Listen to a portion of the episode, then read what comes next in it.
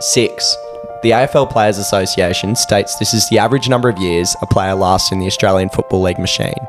Some manage to integrate themselves into the coaching or media fraternities, but for many, the end of this period reflects a significant change in their professional and financial lives. The issue for many of our elite athletes is that the end of their careers is rarely on their own terms and is often somewhat unexpected. Our next guest, Jack Trengove, was selected with pick two in the 2009 National AFL Draft. A prodigious footballing talent from South Australia, Jack quickly earned the respect of the footy world, seeing him appointed as the captain of the oldest club in the competition's history at just 20 years of age. An astonishing achievement. Frustratingly, Jack's playing career was hampered by a serious foot injury. For many, this would have been an opportunity to feel sorry for themselves and take a backward step in life. Instead, he remained observant and conscious of helping those around him whilst trying to get the most out of his career. His desire to make those around him better has ultimately been the basis of his next professional chapter, with Jack successfully pitching and launching the Elite Athlete Fund at Lanyon Asset Management. He now holds the funds of many of Australia's greatest athletes and ensures that when they reach the end of their careers, they have some capital to show for it. Hello and welcome back to the business of.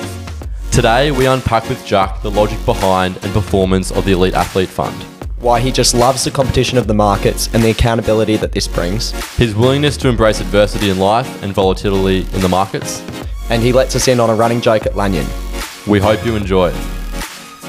Welcome, Jack. It's great to have you on. Yeah, thanks, guys. It's uh, a pleasure to be here leading into Christmas. Certainly. So, Jack, the first question we'd like to start out asking our guests is what was their first job? As we gather, there's probably some sort of lesson you learnt or a good story behind it. So we'll start out with that. Uh, yeah, first job. Um, there's probably no real good story about it. Um, so growing up, I grew up in the country, so a place called Naracoorte, southeast of South Australia, and my mum was actually we had an indoor heater pool in the backyard and taught all the local kids how to swim. Oh, so yeah. I think that probably classifies as my first job as uh, being a bit of a swimming instructor, and that sort of uh, went on to me, you know, being a lifesaver at. Um, you know the the local sort of swimming lake and things like that on duty. So that's probably my first official job. Oh yeah, wow. Yeah, no, I was uh, last thing I would have thought someone in the country would have is an indoor heated pool. But there, there you go. Yeah, it was a bit of a luxury, I must admit. Oh, very nice. Because um, yeah, just going to your family quickly before we get stuck in. Um, the Trengove the Trengove family is very successful. Obviously, I think for those who don't know, but I think most most Australians probably would. Jess Trengove, your sister, is obviously a very good marathon runner, and then I believe. Do you have another sister? Is it Abby or Annie? who's Abby, yeah, yeah, Ab- Abby, who's a, a state state level was a state level rower. Must have been that a ser- se- serious serious competition in the backyard as a young as a young fella. yeah, there was plenty of uh, competition in the backyard. Um, as you rightly said, Jess is uh, pretty well known around Australia. Um, and I guess globally now, she's uh, yeah, yeah. she's done extremely well as a marathon runner, extremely proud of what she's been able to achieve and continues to achieve. And then Abby sort of gets lost in it a lot of the time, but if anything, she was probably the most successful um, from a young age. She, as you said, was a, a state rower.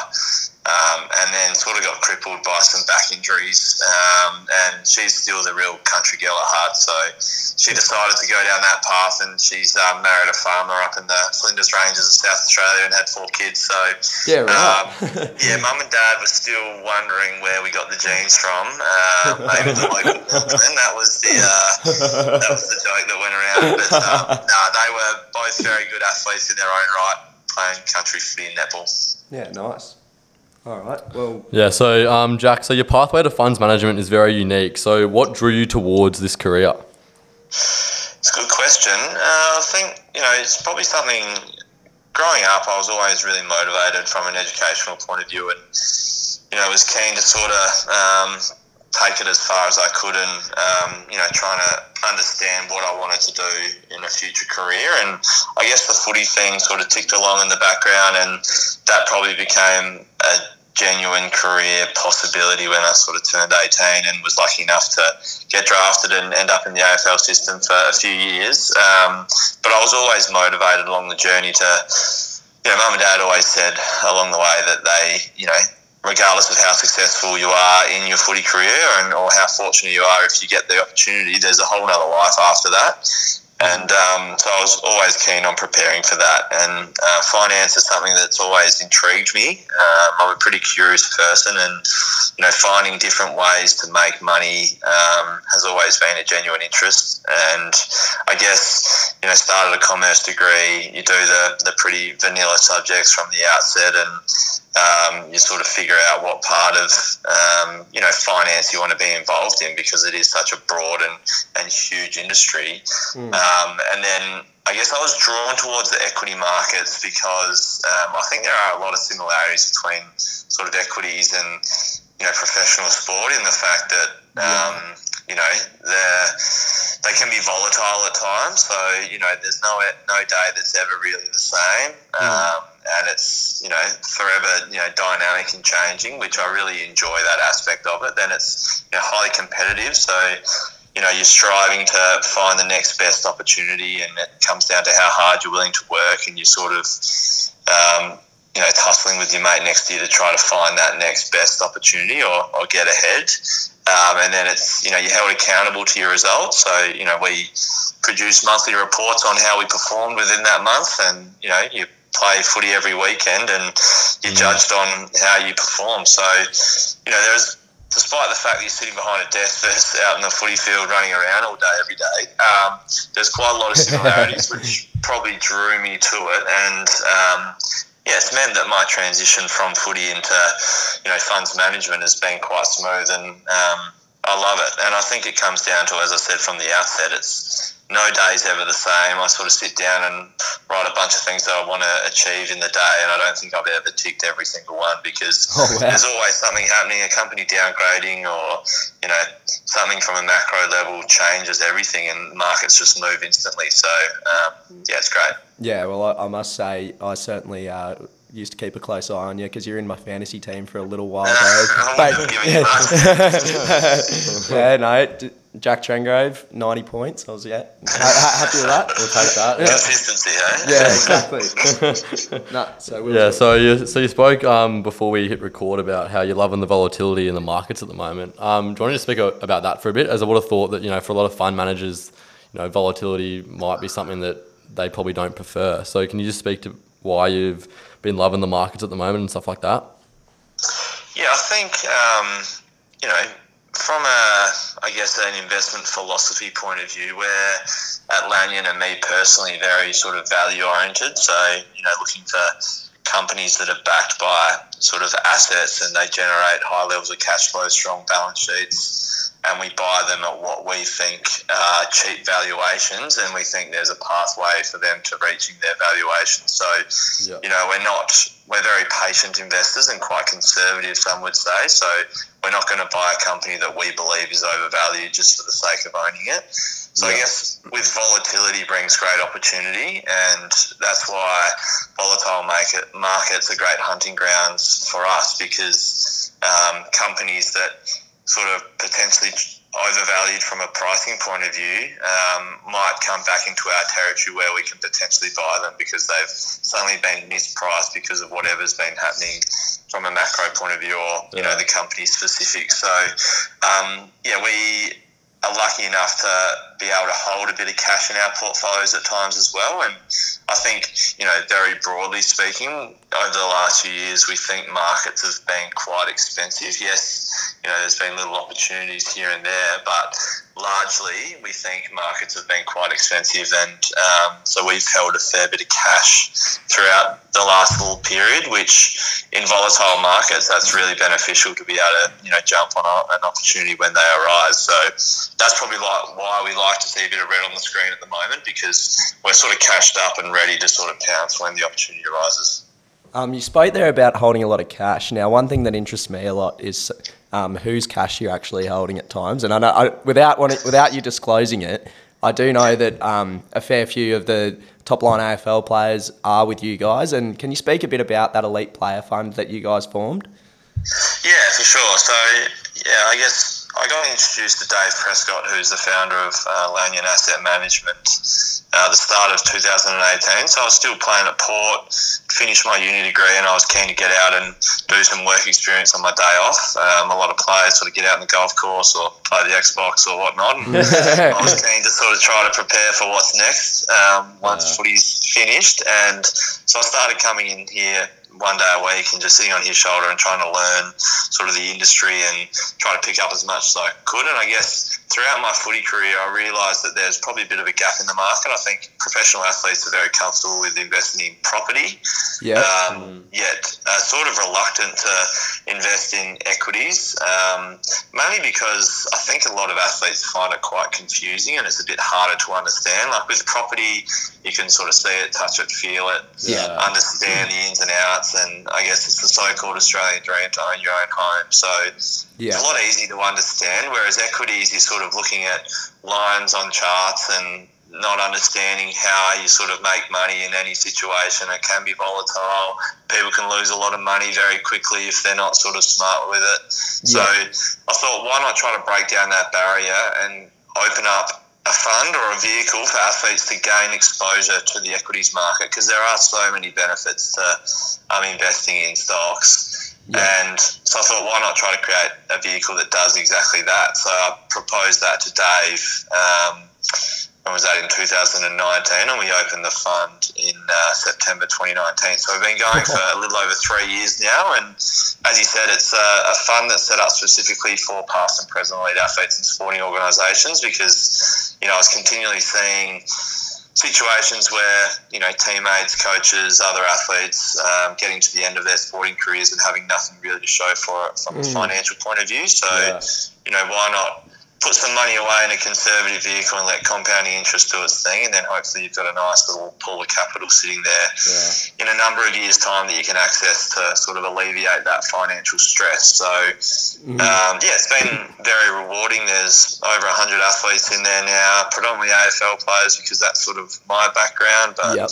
you know, there's Australian domestic cricketers, soccer players, golfers, Olympic athletes, tennis players, sort of the list is growing. And, um, yeah, it's been, been a lot of fun. Oh, it's awesome. And I suppose the, your willingness to pitch something like that so early in your um, in your career at Lanyon, um, a lot of pe- young people probably wouldn't have that sort of that sort of courage to do. What um, uh, and it's probably something if it, if Will and I we were looking through through your history at Melbourne, you were made captain at twenty. That's never been something. Your age has never been something that you've been scared of. If you saw if you saw an opportunity for an organisation that you're involved in to add value, have you always sought to really, really add, you, you know, pursue it? Yeah, it's sort of funny. I've never sat back and reflected it from that point of view. Um, but I guess yeah, it probably makes sense. Um, Yeah, I guess the thing about you know my personality is that sort of everything I do, I want to you know I'm all in, so to speak, and I want to do it to the best of my ability. So if I think that you know I can add value somewhere, then I want to try to add value. And I sort of feel like the moment that you think you're not adding value anywhere, you might as well do something else. I guess that's sort of always been my opinion, and hmm. you know, there's always that you know, I'm always reaching for sort of, you know, high goals and trying to achieve as much as I possibly can. So, um, you know, when opportunities present themselves, I'm the first one to put my hand up because, you know, I think I can do a good job at it. And, you know, if you think about the situation with the captaincy at Melbourne, um, you know, I was showing signs of, of you know, showing good leadership, so to speak, at training and that sort of lead up to the um, voting in the leadership group. Um, I don't necessarily think that I was um, the number one man at the time, like internally, but I guess as the preseason went on and my name sort of kept getting put up there, I sort of it was one of those situations where they said, "Look, you're the man for the job. Are you willing to have a crack?" And I was just like, "Well, if no one else is willing to, I'm going to go for it and just do it to the best of my ability." And that sort of continually happened throughout my life, I guess. And hmm. the situation here at Lanyon, I sort of saw a gap in the market and thought I'm going to be the one to try to fix that and try to help that issue that I've sort of observing, and that's why I sort of jumped at it. So I guess there's a bit of courage involved, um, maybe stupidity, but um, uh, I'm just keen to try to help others where I can, and it's putting me in these situations. Yeah, so just back on that elite athlete fund. Um, has it been difficult, like getting people to, like initially, was it difficult to get people to invest their money? Because obviously, you were saying before how a lot of people are reluctant to invest in equities, a lot of those professional athletes. So, it was a large part of your job like educating them a bit as well, as like other than just like finding good companies and places to, to put their cash in? Yeah, it's great, great question. So the big part about this fund as well that I wanted to sort of try to emphasise, and hopefully I'm playing that role for the current investors, um, is the education piece because I think the biggest, um, I guess, reason as to why investors are reluctant to invest in equities is because they just don't get it, and um, that's you know, there's it's not a bad thing. You know, I'd say the majority of people don't sort of understand equities and where the benefits lie. So the big part that I wanted to try to impart on athletes is probably just gaining a bit of independence and, and getting them to actually understand what's happening with their money. Um, you know, there's plenty of investors out there that say, like, here's my money, speak to me in 20 years' time. Then there's others that are like, I want to know every detail. You know, what are you Yeah, thinking? Why are you investing in that company? Why are you selling that company?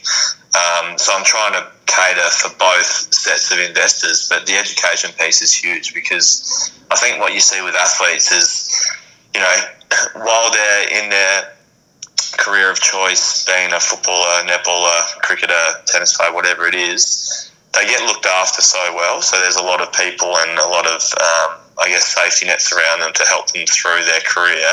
As soon as that day comes where they retire, finish up, get dropped, whatever it is, mm. a lot of those mechanisms in place fall away, and they sort of those mm. people go to the next best athlete and help them. So mm. uh, what I'm trying to do is make them understand and appreciate what's actually happening with their money, or you know those sort of life skills, so that they're prepared for when that day comes where potentially that support network around them is less, they can still thrive and um, you know enjoy life and get the most out of themselves. So that's sort of a, a huge element to this fund as well.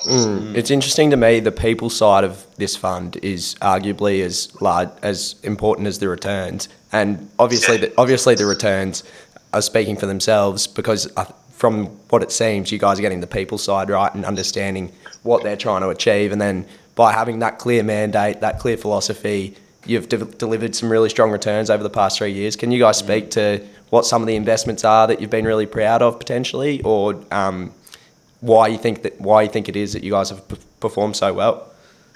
Yeah, absolutely. I think um, you know, in terms of the performance itself, it's uh, yeah, it's been quite pleasing to generate you know strong returns for our investors, and I guess um, it's always not like the hardest part is getting people to invest their money with you, right? And I think it all comes down to that real trust element. And mm. you know, I speak with every single investor in the fund, and I've you know sat down across the table from them and spoken about what I'm trying to achieve, and I guess the mm. investment philosophy. And mm. you know, a big part of it is also trying to attract the right investor as well. So, you know, for instance, I'm I'm not interested in investors that uh, want to give you a dollar today and take out two dollars tomorrow. We're not we're not in it for a quick fix. We're sort of long term investors, and you know, I try to tell these young athletes that this is to pay for your kids' school fees or pay down debt on your house in 10, 15 years' time. Yes, you do have access to it and you can take it out at any stage, but in an ideal scenario,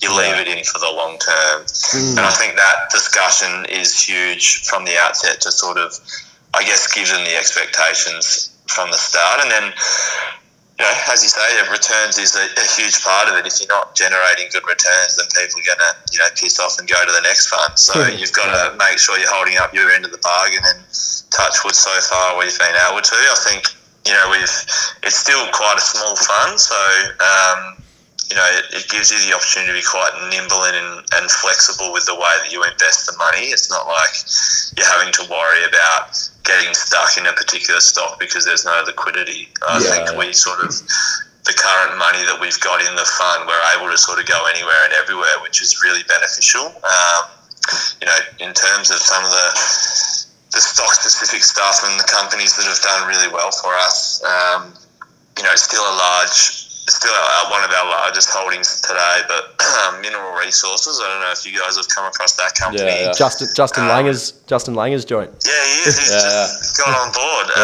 Um, yeah, really interesting. Uh, I don't know. Apparently, he's going to add a lot of value for the people culture side of things, which um, I can certainly understand. But um, yeah, who knows? Time will tell. But Yeah, that's just the classic sort of business that we love to own. So that you know got absolutely torched through COVID because the iron ore price fell away and Yeah. Yeah. you know, they it was pretty much priced as though that it was going to go bust. And so, yes, iron ore plays a part of a role within that company, but it's got four big business segments. The one that underpins the most of the valuation is mining services. So they have contracts with some of the big tier one miners around Australia and globally, and they crush their iron ore. So BHP, Rio, and so forth. So Yeah. that's where the business sort of started. They've also got their own iron ore assets, and they're growing from 11 million tons to 55 million tons per annum Jesus. of production over the next few years. So it's a huge growth area there.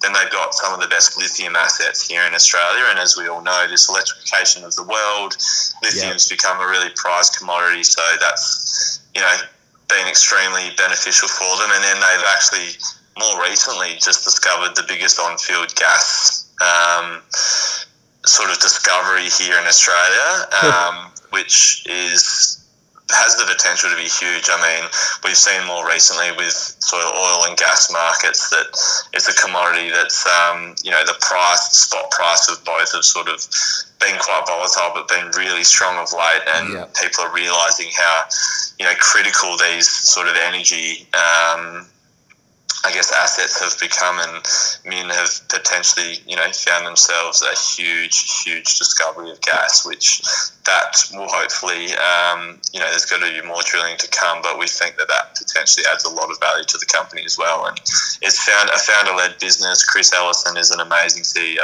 He sort of started it way back when, and it got down to sort of twelve dollars through COVID, which is where we were sort of buying it, and now it's currently at eighty dollars today, but we think it's Jesus. worth north of one hundred and twenty dollars. So it's been um, it's easy to talk about your big winners, um, but that's been um, a stock that's been a big part of the portfolio.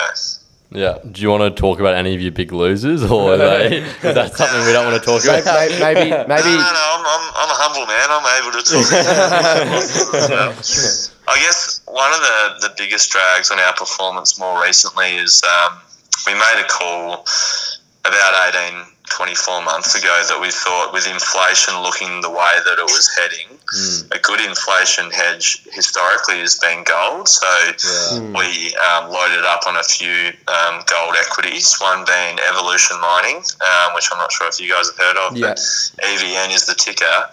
And we thought if, you know, historically speaking, if inflation gets out of control, generally gold is a good place to sort of hedge your bets and it performs relatively well in those sorts of environments. And I think that all played out the way that we thought it would. So inflation's obviously, you know, ripped and we think it's going to be stickier than what some people think.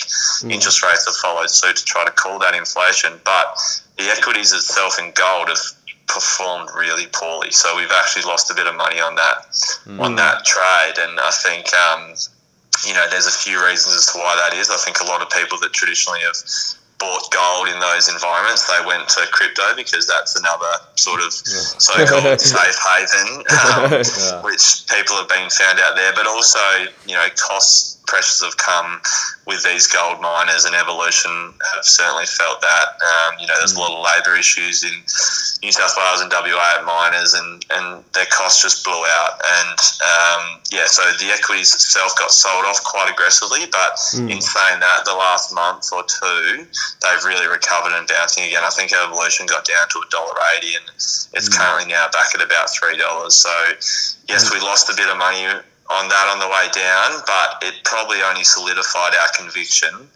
um, that once they were able to push through those cost pressures and see the other end, then profitability will come back. And Yeah. the gold price has held up pretty nicely. So we're reaping the benefits of that position now, but it was uh, painful on the way down. Yeah, well, uh, I'll just chime in quickly, um, Jack. Will and I both hold a company. I'm not sure if you've heard of them, BWX. Uh, yeah. so, so, so we bought. We, we have a group chat on for, for our Yeah, listeners. Char- Charlie's idea, by the way. Yeah, got me, got, me- got me to so, buy it. so, so, so we have a group chat on Snapchat or whatever, and it's it's it's called BWX, and um, pretty much we will will myself and this other bloke we put in a bit of money into, and we've gone.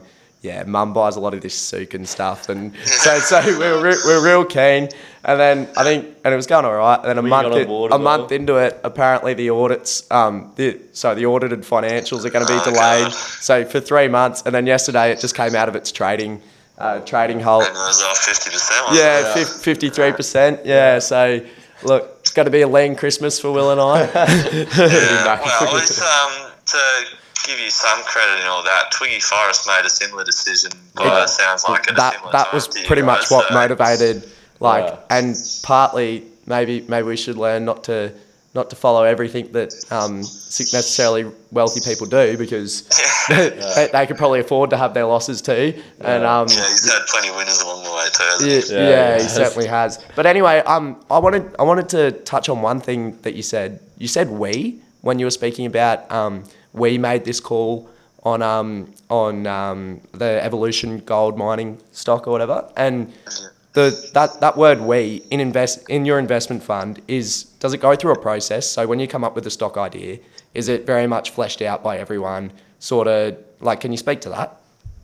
Yeah, for sure. So, you know, we've got an investment team of five here at Lanyon. So, um, it's very much a team sort of feeling in here. I know of a lot of investment firms where, you know, individuals work in little silos and it's sort of me against you in terms of trying to get a stock into the portfolio and um, it can be quite competitive. Whereas the way that it works here at Lanyon is, um, you know, yeah, as I said, there's a team of five there's never going to be a situation where one of the analysts is away chipping away at something for three weeks and turns his um, chair around and says, "Look, we're going to buy Telstra tomorrow." It's, it, it just doesn't happen like that. It's one of those things that. Um, you know, an idea comes up, we sort of come into the little round uh, table in the, the middle of the office and sort of say, look, I've just been thinking, Telstra seems pretty interesting for these reasons. I need to go away and do a hell of a lot more work, but what do you guys think? And like, yeah, that sounds really interesting. Like, I know a bit from my sort of previous workings or dealings in other sort of adjacent sort of companies or industries. Um, yeah, maybe have a look at this, look at that. So we're very collaborative in the way that we go through things. And then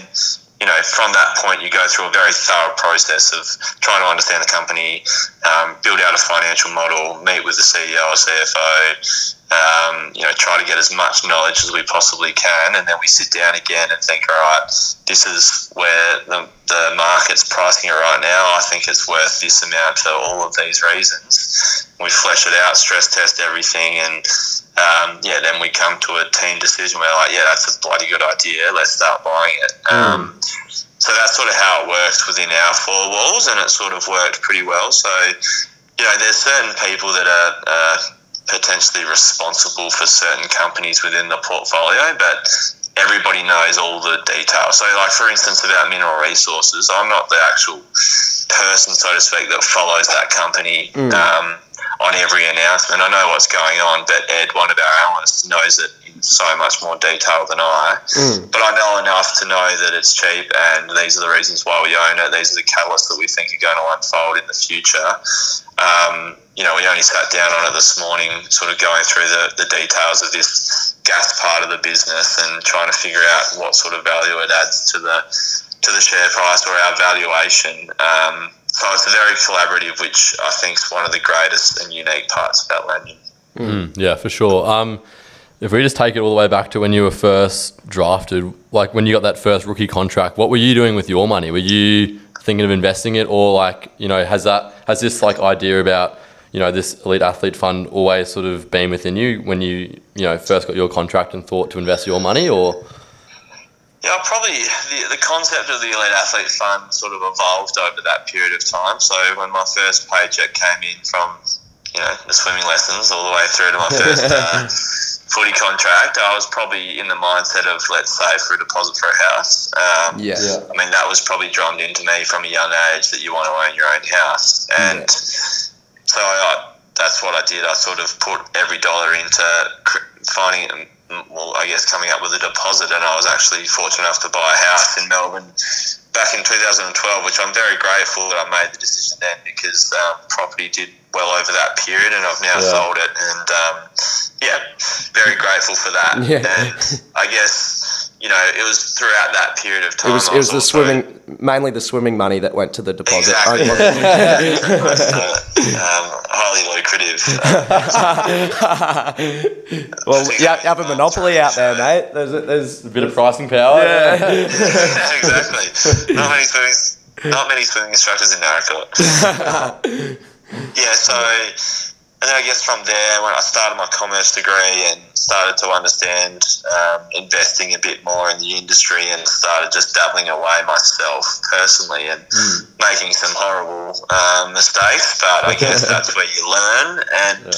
Um, yeah, understood. Started to understand how beneficial in or getting some exposure in equities can be, and I guess it was over that period seeing what other people were doing and understanding sort of, I guess, industry-wide habits. And I thought there's definitely a gap here in the market. It's an industry I'm passionate about. I want to get into.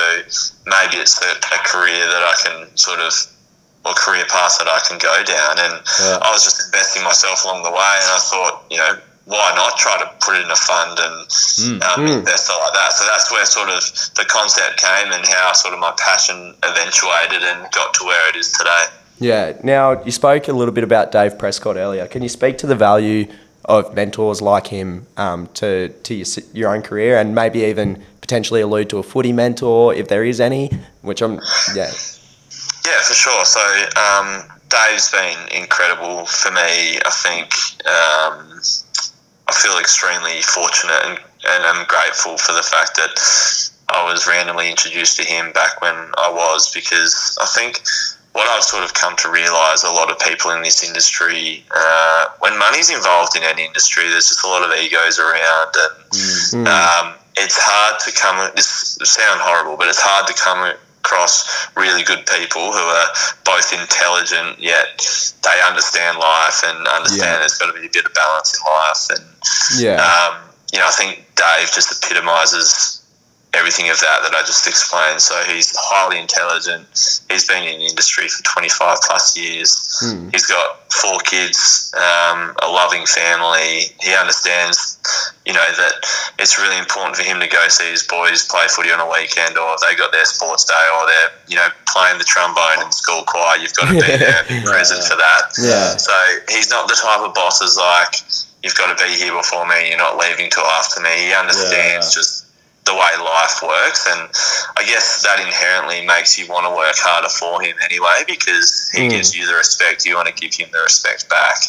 Um, so he's just been really critical for me in terms of teaching me um, how to invest and what things I should be looking for, but also just that life side of things, just understanding that there's got to be some balance in life. Um, so, yeah, I mean, um, it's, it's an interesting industry in the fact that every day you're learning. Like he's, as I said, a lot more experience been in the industry for me, a lot longer than I have. But even he admits every day he's learning something new. Like you're never there. Like we have this running joke in the in the office that you know saying like, yeah, we're nearly there. Like you know, we've nearly made it. But the, the greatest thing about this industry, you're never there. Like it's Yeah. it's always a, a journey, and you're always learning something new, and just you know adding more strings to your bow, which is um, really unique. So from that side of things, he's been critical. I guess you know footy wise, um, had a lot of great people around, but I think someone who probably you know, doesn't get enough credit, and it's not necessarily about footy, but it's just life in general. Like my dad's been